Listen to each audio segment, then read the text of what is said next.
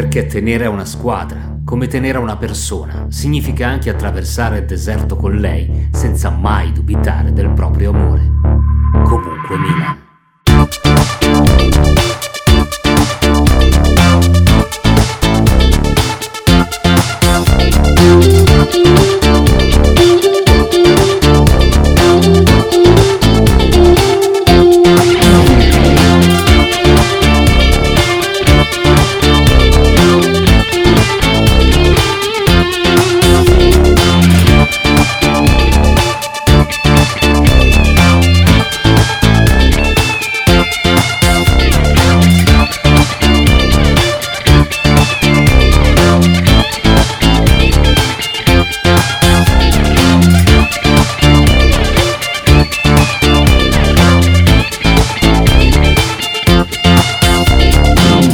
Bentornati a Giorni da Milan, torna il podcast di Comunque Milan, lo fa dopo il match con l'Udinese, una di quelle belle partite psicopatiche ed inspiegabili che solo il Milan è capace di regalarci. Ne parleremo con eh, Vito, Up Collins, Nick Altea e Maxi sottoscritto. Io però prima vorrei fare una piccola premessa, noi stiamo registrando quando eh, le nostre avversarie dirette non sono ancora scese in campo, quindi siamo totalmente ignari sulla sorte del nostro faticato e faticato faticosissimo primo posto, insomma. Però, come dicevo fuori onda a Nick, in questo momento è la cosa che ci preoccupa meno, no ragazzi? Che dici Vito? Eh, buongiorno a tutti innanzitutto, eh, io ho un po' metabolizzato la, la, partita di ieri e col seno di poi io mi prendo questo punticino contro una squadra che è vero sì ha, ha perso tante partite ma ne ha pareggiate tantissime, quindi l'Udinese ha un po' questa caratteristica, spesso è stata rimontata, poi cioè, ha vinto pochissime partite, credo ne abbia vinte solo due forse in campionato, però col seno di poi mi prendo questo punto, una squadra che si è messa lì, si è piazzata in 11 contro, contro l'area di rigore avversaria e che ha avuto la fortuna di trovare un gol regalato, l'ennesimo regalo, e quindi poi abbiamo praticamente apparecchiato la partita per, per, il loro gioco. L'analisi, che le domande che oggi mi pongo io, la domanda principale che mi pongo io, sostanzialmente è questa. Ha fatto bene Pioli a dare fiducia a Bakayoko, dare l'ennesima fiducia a Bakayoko e a Benasser, che comunque ricordiamoci, Benasser partiva titolare nel Milan quest'anno, cioè il centrocampo titolare era che sì Benasser, poi che Tonali si è esploso, ben venga.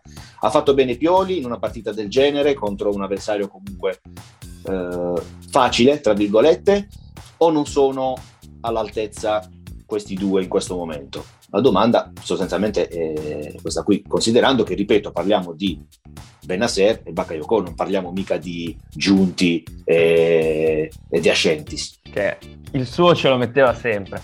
No, è, è un po', ha, un po' spiazzato tutti quella, quella scelta, secondo me. Ha spiazzato tutti perché, dato che le coppe sono finite per noi, non abbiamo più il problema del turnover, quindi mi sembrava di, boh, so, di, essere in un'altra realtà parallela in cui avevamo, eravamo ancora in coppa, avevamo ancora delle partite e mettevamo Bakayoko e Benasser.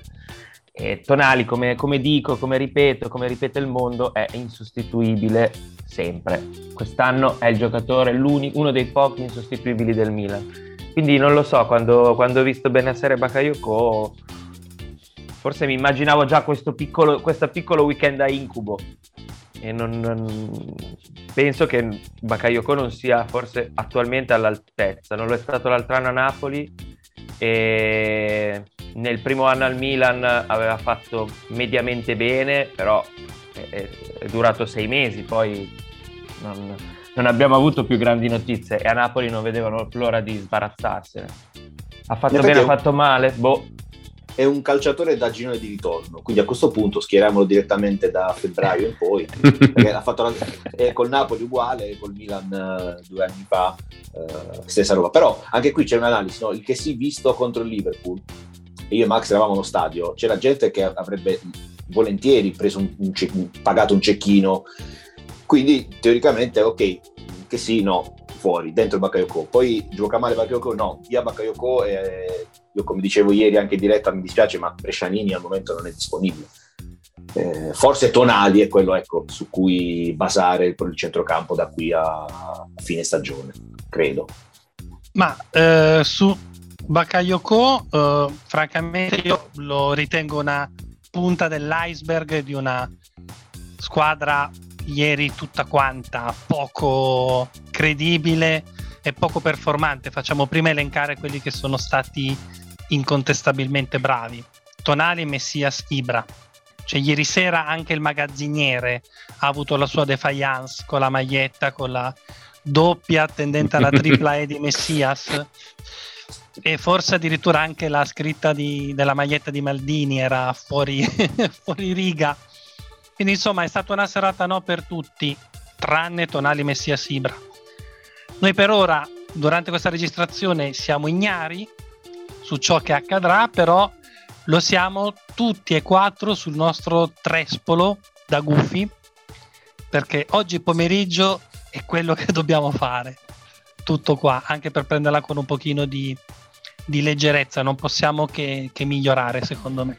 Tornando al discorso di Bakayoko, secondo me quello che diceva Vito è verissimo, cioè che lui è uno che ha la carburazione lenta. Prima della partita la teoria di molti era visto che da gennaio dovremo averlo titolare per forza, tanto vale cercare di farlo entrare nei meccanismi partita. Però io te la rigiro, cioè, visto che cioè, quelli buoni che abbiamo sono quelli lì e che dovremo averlo a gennaio per un mese probabilmente titolare, perché rischiare di buttare dei punti adesso? Cioè, io credo che ieri qualche colpa Pioli possa averlo, cioè quell'uomo è un santo, ci ha tirato fuori da, da quella notte infinita e oscura in cui abbiamo vissuto per 7-8 anni, però è vero che da un mese che regaliamo il primo tempo a chiunque, ed è abbastanza imbarazzante, non, non, accade nemmeno in FIFA che cambi tre giocatori alla fine del primo tempo, insomma, e, e noi sta diventando sistematica questa cosa, molto spesso quasi cioè, è costretto ai cambi per imbarazzo, cioè, perché deve toglierlo, un po' perché qualcuno viene ammonito in maniera idiota, un po' perché effettivamente puoi riproporre la squadra in quel modo nel secondo, no? Sì, è vero che noi tifosi certe volte arriviamo prima a una conclusione eh, ragionando un po' più di, di pancia, no?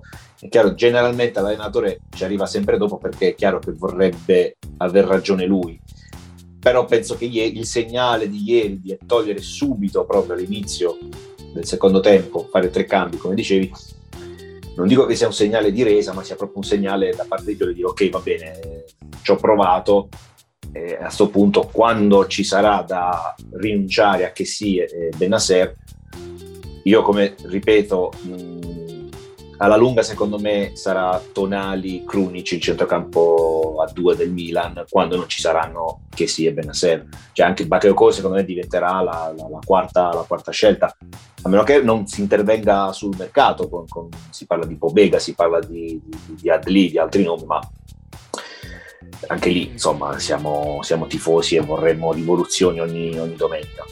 Lì secondo me è uno di quelli, ma io l'avevo pronosticato in tempi non sospetti, è uno di quelli che arriverà a gennaio gioco forza anche, perché non è un brutto giocatore, potrebbe anche tornare utile. Sì, anche perché torna utile nella zona più avanzata del campo, perché in questo momento uno dei tanti, no, la punta dell'iceberg di cui parlava Hub prima, uno dei problemi è il ricambio di Diaz, che in questo momento sembra non dare quella spinta in più, quel cambio di, di, di gioco in più. Quindi Adli in questo momento potrebbe essere davvero un'ottimissima, validissima alternativa al nostro comunque beniamato Diaz. Io vi faccio una domanda eh, che tecnicamente vi ho già fatto ieri sera, o meglio, ieri sera non era una domanda, per un'imprecazione nella nostra chat, adesso la riformulo come, come, una domanda. Voi l'avete una spiegazione, non lo so, magari lo chiedo a Lucio, che lui è quello più filosofo di noi quattro, eh, il motivo per cui tutte le squadre hanno un giocatore magari un po' fuori forma, quello che non ha azzeccato la partita, capito? Noi eh, improvvisamente, ma questa è una cosa proprio che accade ciclicamente e storicamente, ci dimentichiamo tutti all'unisono come si gioca a pallone, come è successo ieri sera. Cioè c'è questo disarmo totale in cui dici ma, ma perché eravamo una squadra e dopo quattro giorni non la siamo più? Beh, diciamo che è la nostra croce delizia, cioè, così come sono galvanizzati all'unisono, sembrano essere sfiduciati all'unisono.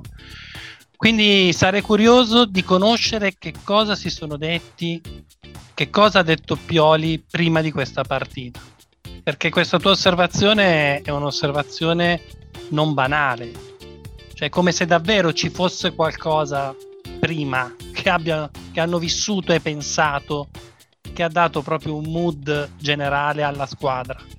Perché la sensazione che ho io, sì, la sensazione che ho è che tutti sono venuti meno nelle cose che sanno fare meglio, capito? Cioè, nel senso, Diaz non saltava più l'uomo, che è la cosa che sa fare, non gli si chiede di tirare, ma voglio dire, a centrocampo abbiamo visto il disastro più totale, però, come diceva Vito, nel secondo tempo si salva solo Tonali, perché che si entra e non fa vedere di essere il titolare, no? In questo momento.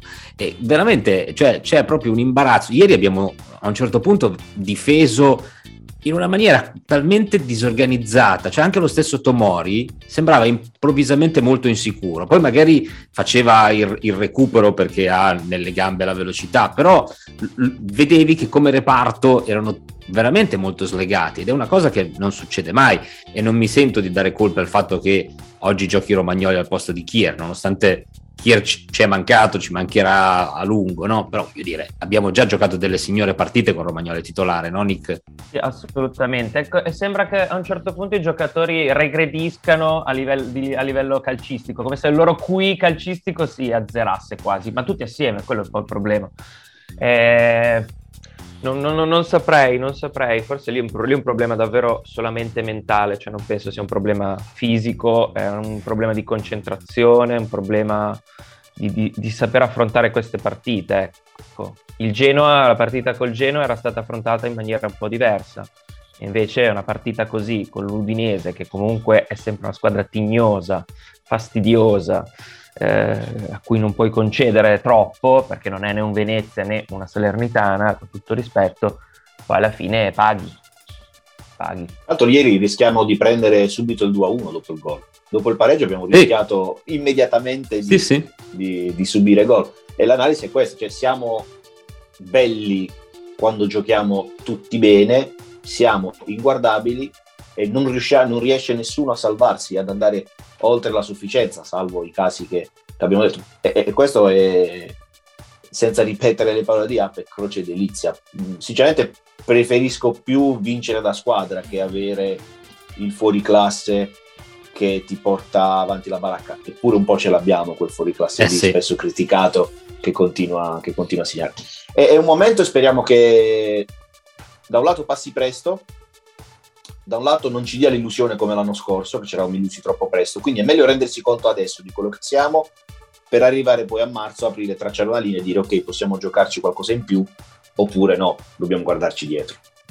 Eh, non so se voi avete visto la partita su Sky o su Dazon, ma nel prepartita di Sky Maldini ha fatto la solita bellissima intervista dove insomma ci spiega la vita, spiega la vita a tutti quelli in studio e ha detto una cosa estremamente intelligente che secondo me è un modo anche per leggere la partita di ieri sera e parlava di test e personalità. Perché io continuo a pensare che veramente una partita infame come quella di ieri sera sia solo una questione di test e personalità. E lui eh, faceva l'esempio per cui eh, ovviamente da studio gli chiedevano no, come si interverrà a gennaio sul mercato che tipo di, di operazioni pensate di fare lui ha detto quello che sappiamo cioè nel senso che non possiamo andare a, mollare 40-50 milioni a qualcuno bisogna fare quello che abbiamo fatto in questi anni, cercare dei giocatori buoni, potenzialmente buoni, che magari si possono rivelare ottimi.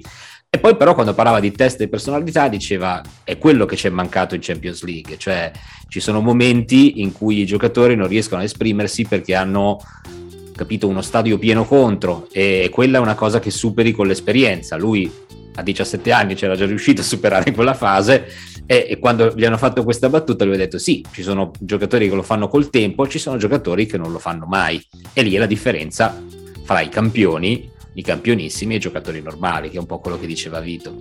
Vito diceva anche una cosa eh, sulla quale vorrei andare a discutere, perché il, il nostro fuori classe, abbiamo veramente il coraggio da qua alla fine della stagione di rompere ancora le palle sul discorso che quest'uomo ha 40 anni come se fosse una colpa?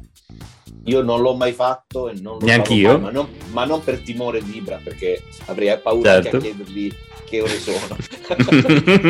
ma, ma, perché ha una capacità mentale di stare in campo eh, che altri non hanno. Altri perché adesso hanno. va di moda questa cosa del vive sempre in fuorigioco, no? Perché è lento, perché c'ha 40 anni. Fuori... Per me può stare anche due giorni in fuorigioco, se poi al novantesimo fa una mezza rovesciata e fa gol, cosa che gli altri oggettivamente non fanno. Perché è verissimo che nella partita di ieri sera c'è mancato Leao come, come il sangue, no? Perché comunque quello che fa lui, la, la famosa superiorità numerica, non, non, lo fa quasi nessuno, dovrebbe farlo Diaz, ma ieri è mancato.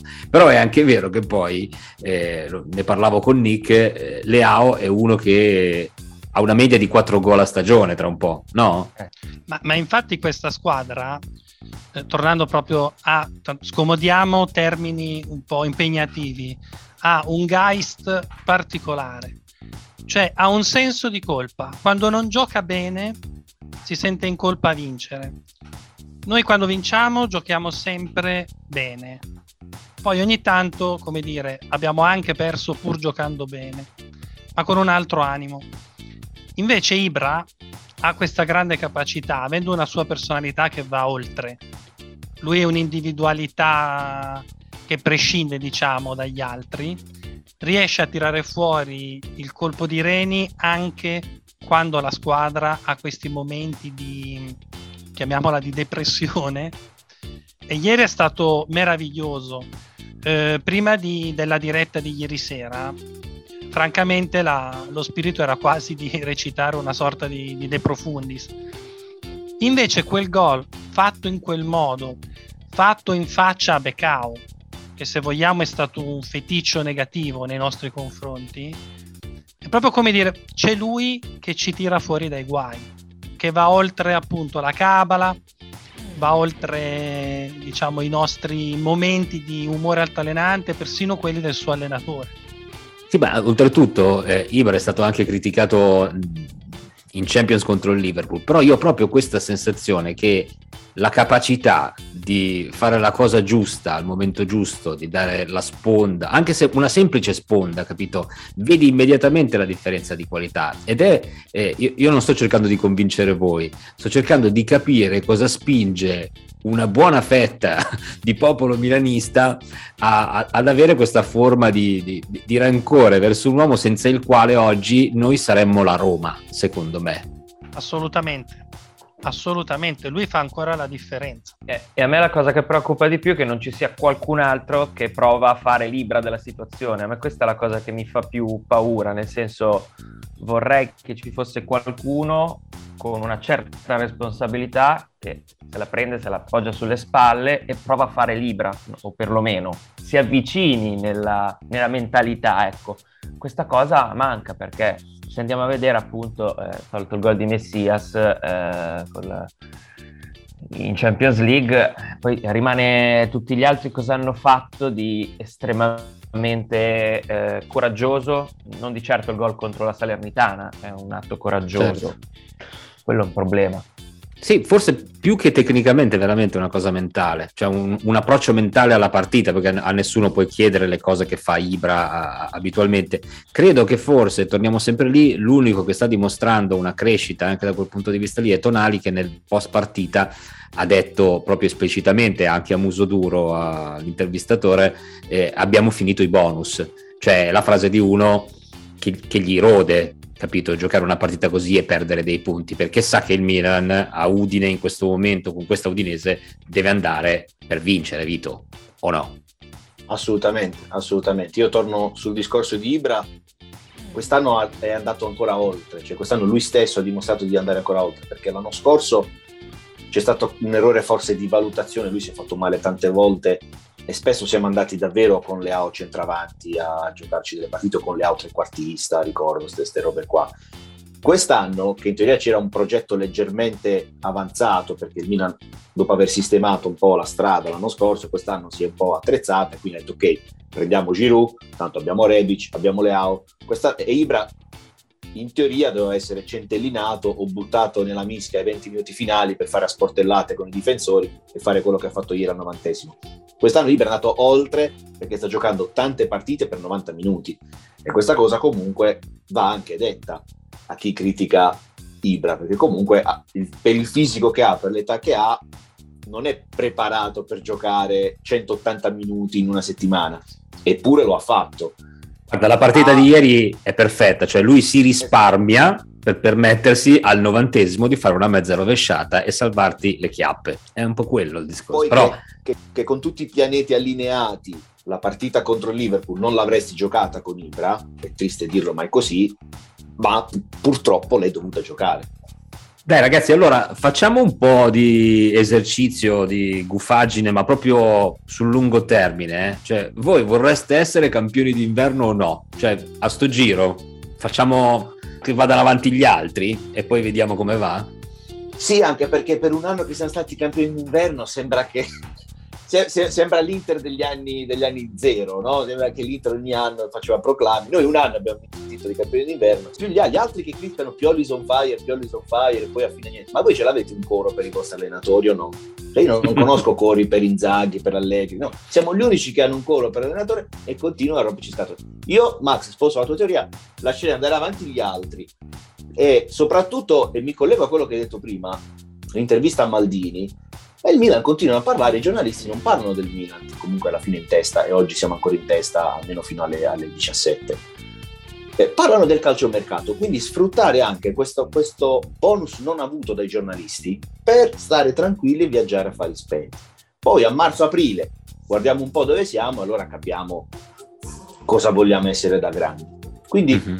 andassero avanti benissimo gli, spalle, gli Spalletti di turno e i Zaghi di turno.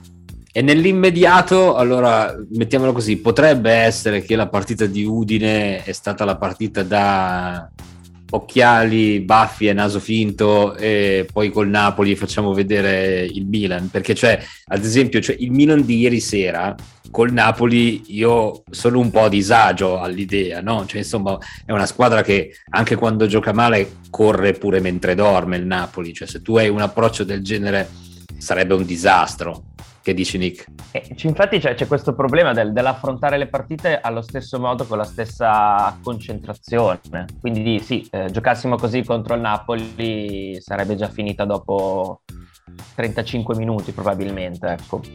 Eh, io, non, non, io spero solo ci sia una, la capacità mentale di, di, di, non rifare quegli errori che sono Udine, che sono Sassuolo, cioè sono proprio quelle partite brutte eh, dove vedi che la, i calciatori sono scesi in campo, non, hanno pensato, a, hanno sbagliato, cioè noi regaliamo davvero tante palle. Io stavo ripensando a tutte le palle perse negli ultimi 7-8 partite e secondo me arriviamo tranquillamente a 150 perché abbiamo perso tantissime palle perdere così tante palle poi a un certo punto vieni punito, no? cioè, non è che perdi palla e gli avversari sono lì e ti guardano, a un certo punto poi ti puniscono e noi continuiamo a perdere de- dei palloni dove, facili dove è solo un problema mentale nel fare la cosa più semplice, nel passaggio più coperto in qualche modo, invece no.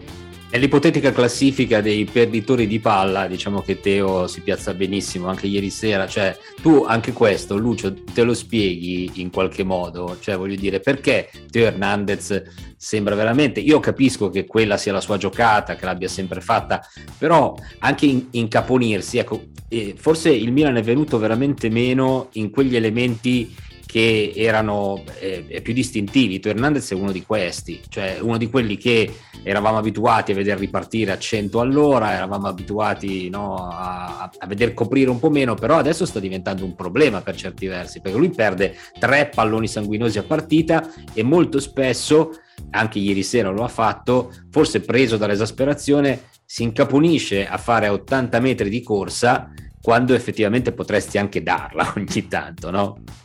Ma noi fino a un mese fa avevamo conosciuto due Teo Hernandez, entrambi molto belli da vedere. Il primo era quello anarchico, di quando le cose non andavano bene, lui da Deus ex machina si avviava con delle galoppate incredibili e spesso era lui a segnare il gol. Poi quello più disciplinato, quello che diciamo iniziava a dosare le sue sgroppate e dava anche importanza alla fase difensiva. Da un mese a questa parte Teo Hernandez ha nostalgia di Teo Hernandez, cioè vorrebbe essere quello che era stato prima. In realtà noi abbiamo probabilmente un problema nella nostra tre quarti. E nell'ultimo mese lui è ormai Bakayoko a cui le orecchie fischieranno in un modo incredibile. Loro sono un po' quelli che si stanno distinguendo sul discorso che ha fatto prima Nick, cioè sulle palle perse. La nostra tre quarti è diventata una zona off limit, per noi però, non per gli altri. Tra l'altro, tanto per buttarlo un po' sulla, sulla fortuna e sul fatto di non dover parlare troppo, da quando c'è stata la famosa intervista di Piolia da Zon, nel quale spiegava questa filosofia eh, di gioco nel quale gli spazi devono essere coperti, per cui anche se sei fuori ruolo devi assolutamente coprire lo spazio in linea con gli altri. Ecco, dopo c'è stata la Fiorentina. Cioè, io inizio a pensare che ci sia davvero una, una sorta di alone oscuro, anche eh, perché eh, noi quando siamo, abbiamo vinto, eh, come dire, il nostro titolo d'inverno, a cui avremmo fatto volentieri a meno per come è andata a finire, eh, solitamente le interviste fatte a Pioli ai nostri giocatori sono state ma perché siete primi voi? cioè questo è stato un leitmotiv in realtà da, dall'inizio della scorsa stagione quindi fondamentalmente forse davvero bisogna iniziare a non pensare nel breve periodo ma avere fiducia più sul, sul rush finale Credo che sia un mood forse dettato veramente, come dici tu, dalla stampa, e che poi ha preso un po' tutto il, il, mondo milanista, perché in effetti è vero, io lo dico spesso con voi, fa veramente strano continuare a sentire così tante critiche verso una squadra che oggettivamente o è prima o è seconda da un anno e mezzo. Sì, siamo l'unica squadra che, lo dico non perché sono milanista, che gioca a calcio quando, quando si gioca a calcio. Poi eh, prestazioni come quella di ieri, come quella con la Fiorentina e Sassuolo, sono, fanno parte anche del nostro percorso.